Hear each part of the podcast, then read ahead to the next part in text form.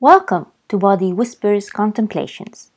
This is a place to learn and explore how to nourish your body while nurturing your heart, mind, and soul. My name is Amira, and I'll be your host. My work combines the latest of modern science with the wisdom of love and wonder. It integrates research and data with real human life and feelings. You can learn more about who I am and what I do by visiting my website, amiraayad.com. Today, we are going to talk about loneliness. Roseto Valfortore is a small town in Italy. In 1882, 11 Rosatians migrated to the US and settled in a small town in Pennsylvania. Soon, more Rosatians followed them. They all started their own tiny village, and they called it Roseto. If you stepped into the village back then, you would feel the highly connected society. They all spoke Italian, they knew each other, they greeted one another on the streets, and gathered in their church every Sunday.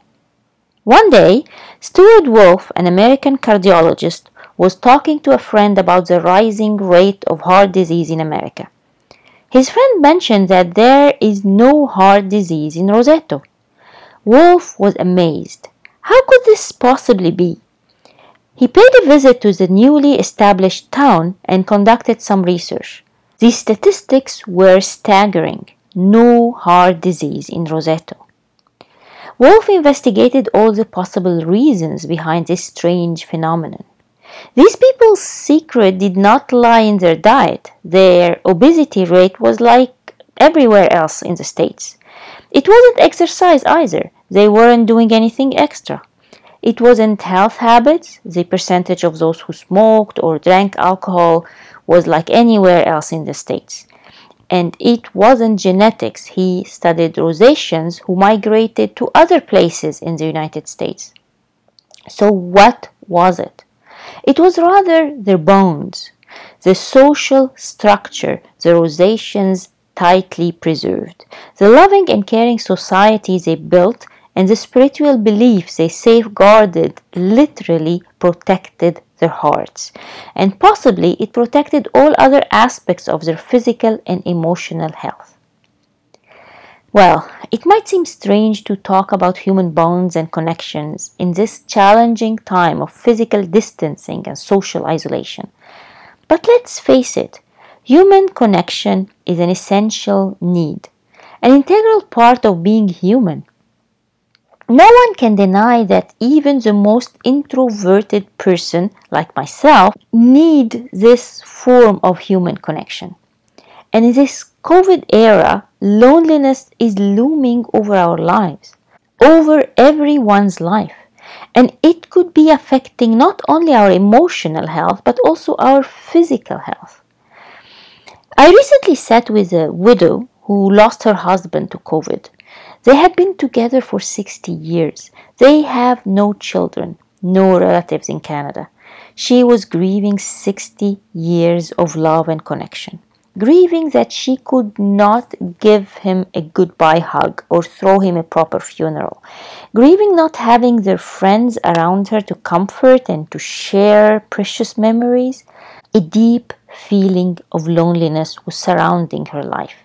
She described it as sinking into a deep, dark cave. Loneliness is radically different from solitude. Loneliness is not about being alone, it is rather about feeling helpless, powerless, and feeling that we lack belonging.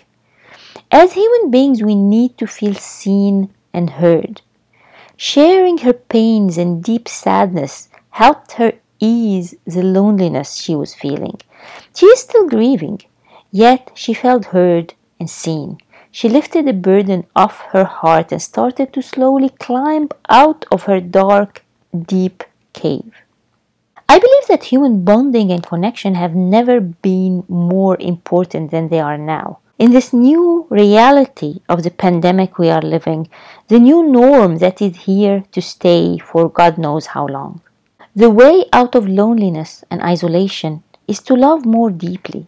a kind of love that encompasses every aspect of our life, of ourselves, and of everyone around us.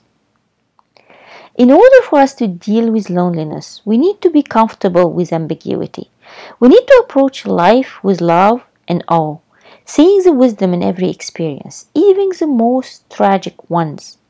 We need to learn to relax expectations, to give greater weight on momentary joys, to experience life more deeply, and to balance healthy attachments with detachment and engagement with relinquishing.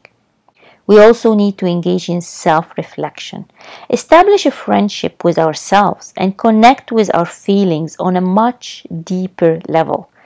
And as Henri Nouwen once said, when we reach deeper into our hearts, we sit in deep reflection with our powerlessness and listen to that place within us where our deepest desires align with God's desire. Our loneliness requires courage, courage to keep going. It requires patience, flexibility, and trust.